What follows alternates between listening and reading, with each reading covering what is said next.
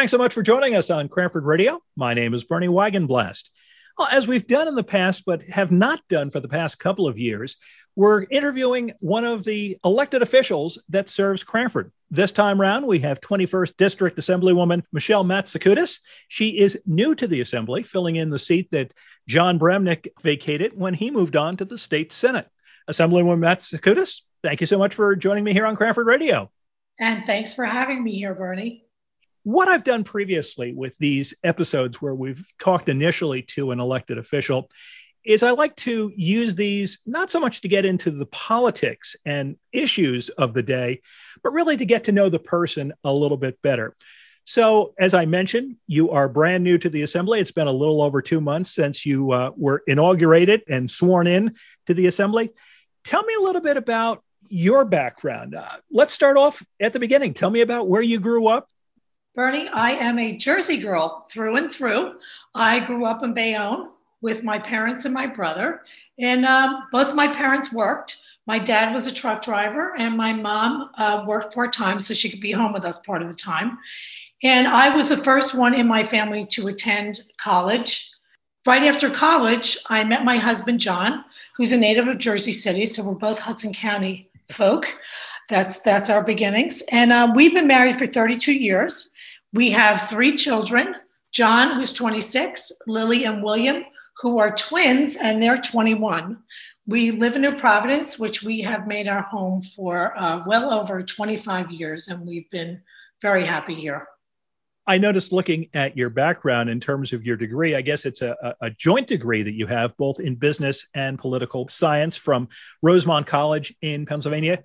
Seeing uh, political science as, as one of your majors, I would tend to think, well, maybe you had uh, an eye toward being involved in politics at some point. I actually never did. My aspirations at that point were to become a lawyer.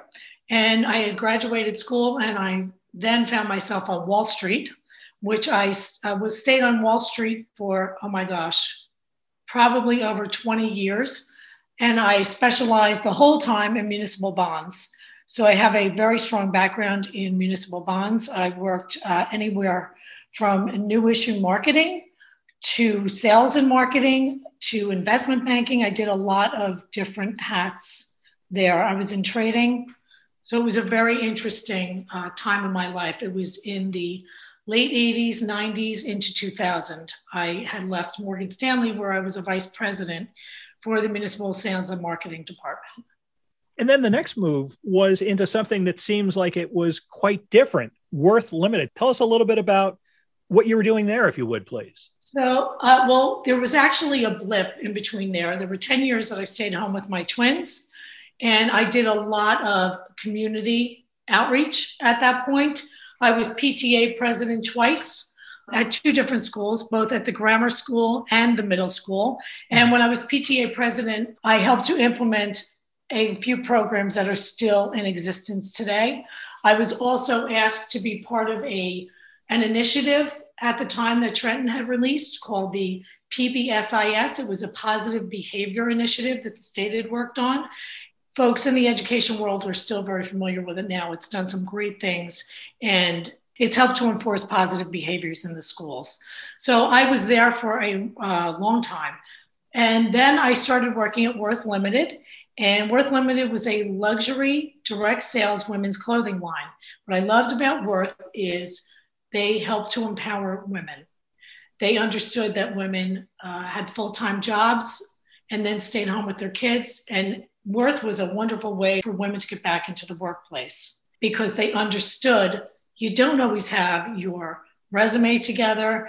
You don't always have all of your ducks in a row like that. You just know that you want to start getting back out there. So I recruited, trained, and hired a division of women across the state that worked under me and I helped them become great salespeople. You were serving on the New Providence Council from 2019 into 2022 before you uh, had to move over to the Assembly. What prompted you to run for public office? I had always been very involved in town through community development, as I said.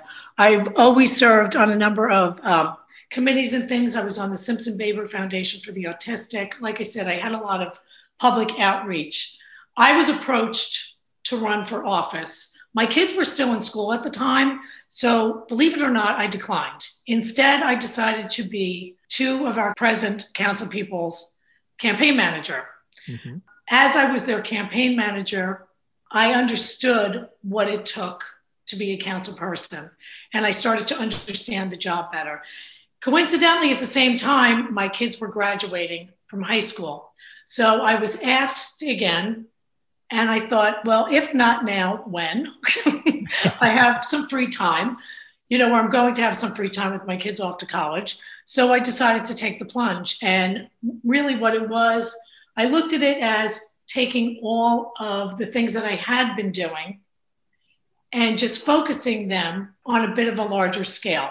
So that's kind of where I got that bug. I just wanted to help. That's really been what I've been about, I would say, most of my life. You were on the council for a relatively short period, and this assembly seat opened up with Jon Bramnick deciding that he was going to run for the state senate. What prompted you to to make the jump to the state assembly? That was actually a really, really easy decision. During 2019, when I was running for office, coincidentally, Senator, now Senator Bramnick and Assemblywoman Munoz were also running for office. So we had a lot of crossover campaigning. We had, you know, door knock together and fundraisers and lots of different things. So I got to know Senator Bramnick and Assemblywoman Munoz back when I was running in 2019. We did a lot of cross campaigning, knocking on doors, fundraisers, and things like that.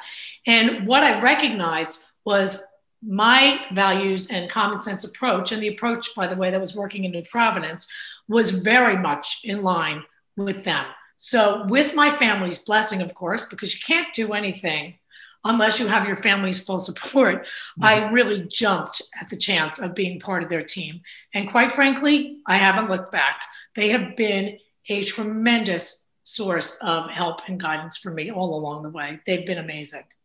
No, I'm not overly familiar with New Providence politics, but I know here in Cranford, we mm-hmm. have both Republicans and Democrats that serve on the township committee. And most of the issues that we deal with in a town like Cranford I would say are not necessarily partisan. There's not a, a Republican or a Democratic way of dealing with things like flooding, uh, for example, or paving streets. Going from New Providence to the state assembly, I would imagine some of those partisan issues, though, get magnified a bit from what you had in New Providence. What what are you finding about what it's like on the political side in Trenton versus what you experienced in New Providence? So, being a um, only two and a half months in, I have chosen to move forward at the moment in this regard. When I was in New Providence and I was on borough council, we had a motto do it because it's good for New Providence. That was the only way we made our decisions. We didn't make them any other ways.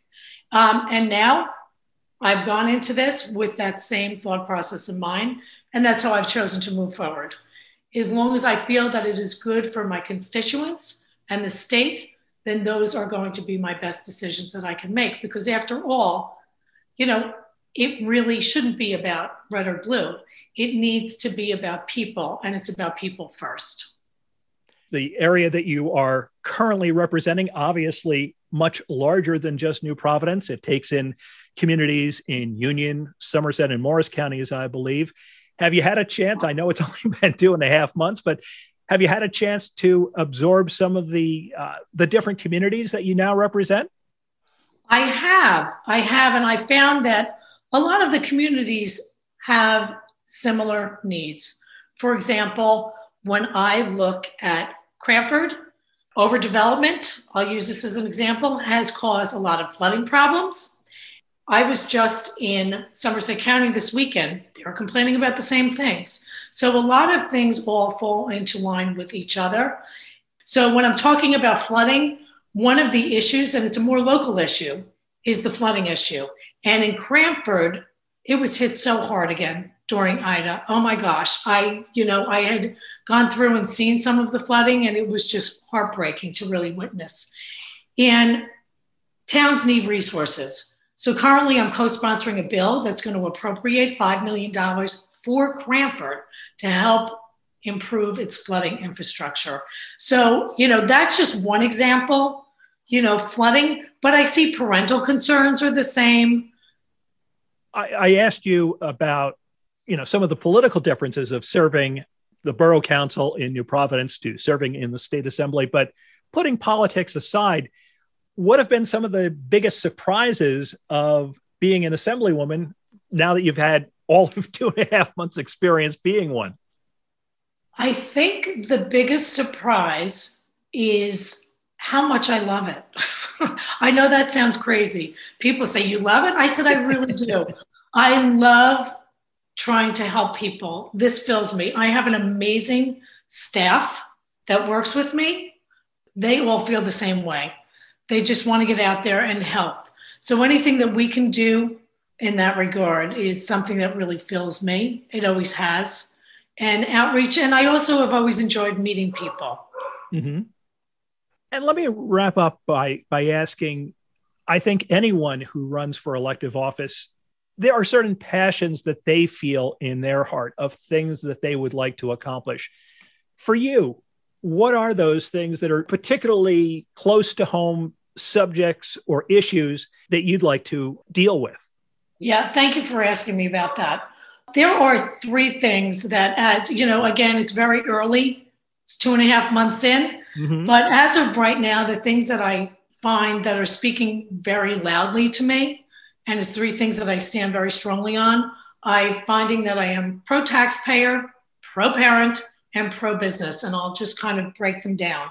So, as far as pro taxpayer, you know, I look at New Jersey and I think it just needs to become more affordable for all, right?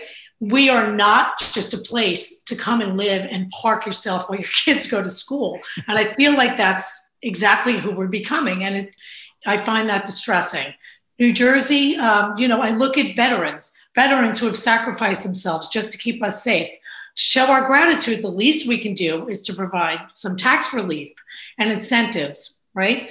Then I also look at young people who graduated and can't even afford to stay here to start their careers. They are forced to move out to other states. And what that means is they're going to take their talents with them. And by the way, that contributes to the current staffing crisis. And then I look at seniors who cannot afford to pay their property taxes. To me, all of that is heartbreaking. So I feel like we really need to be working on that a little bit better. Um, and when I talk about being pro parent, I think that we're just starting to understand the consequences of missed classroom time.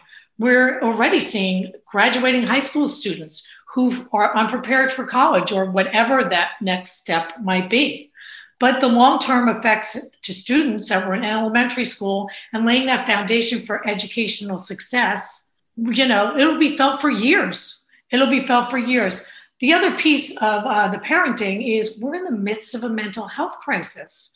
This fear, the restrictions, and the altered lifestyles caused during the pandemic response, they've led to higher rates of depression, anxiety, and more frightening, they've led to uh, drug abuse, you know, and substance abuse among our children. We're already behind in dealing with a lot of that.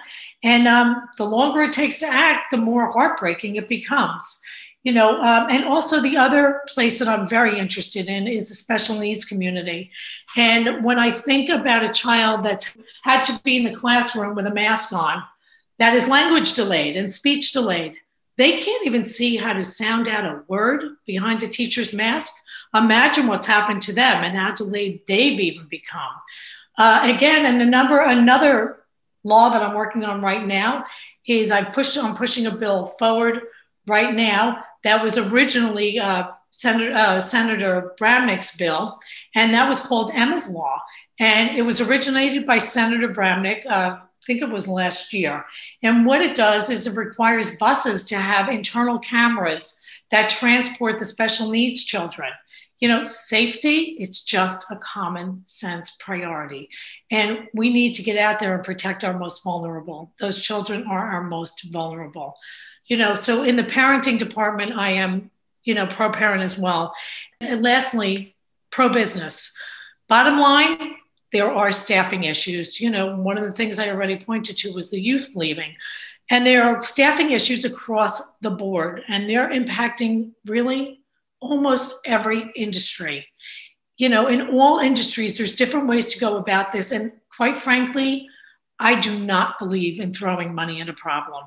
I believe in focusing on the fixed root of the problem. We have to ease cost burdens for the industry fields that the state currently has needs for, as well as other non monetary incentives. And the approach, from what I can see at this point, is things need to be handled on a case by case basis. Well, we've been talking on this episode of Cranford Radio with Assemblywoman Michelle Matsikoudis. Michelle, thank you so much for taking the time out to chat with me today. Thanks so much, Bernie. I just want to add one more thing. Sure. I, I've had a great first few months in my new role. And in my district, I just want to let you know that I have a temporary office in Westfield. It is up and running. And our office is focused on quality constituent services and works on the public's behalf each day. We've taken dozens of cases already, and they've had many of which have had successful resolutions. The office is committed to being accessible, and also we will be more visible over the coming weeks in various communities. So stay tuned for more on that. Thank you again so much, Bernie, for having me. Oh, thank you so much, Michelle, for being part of this.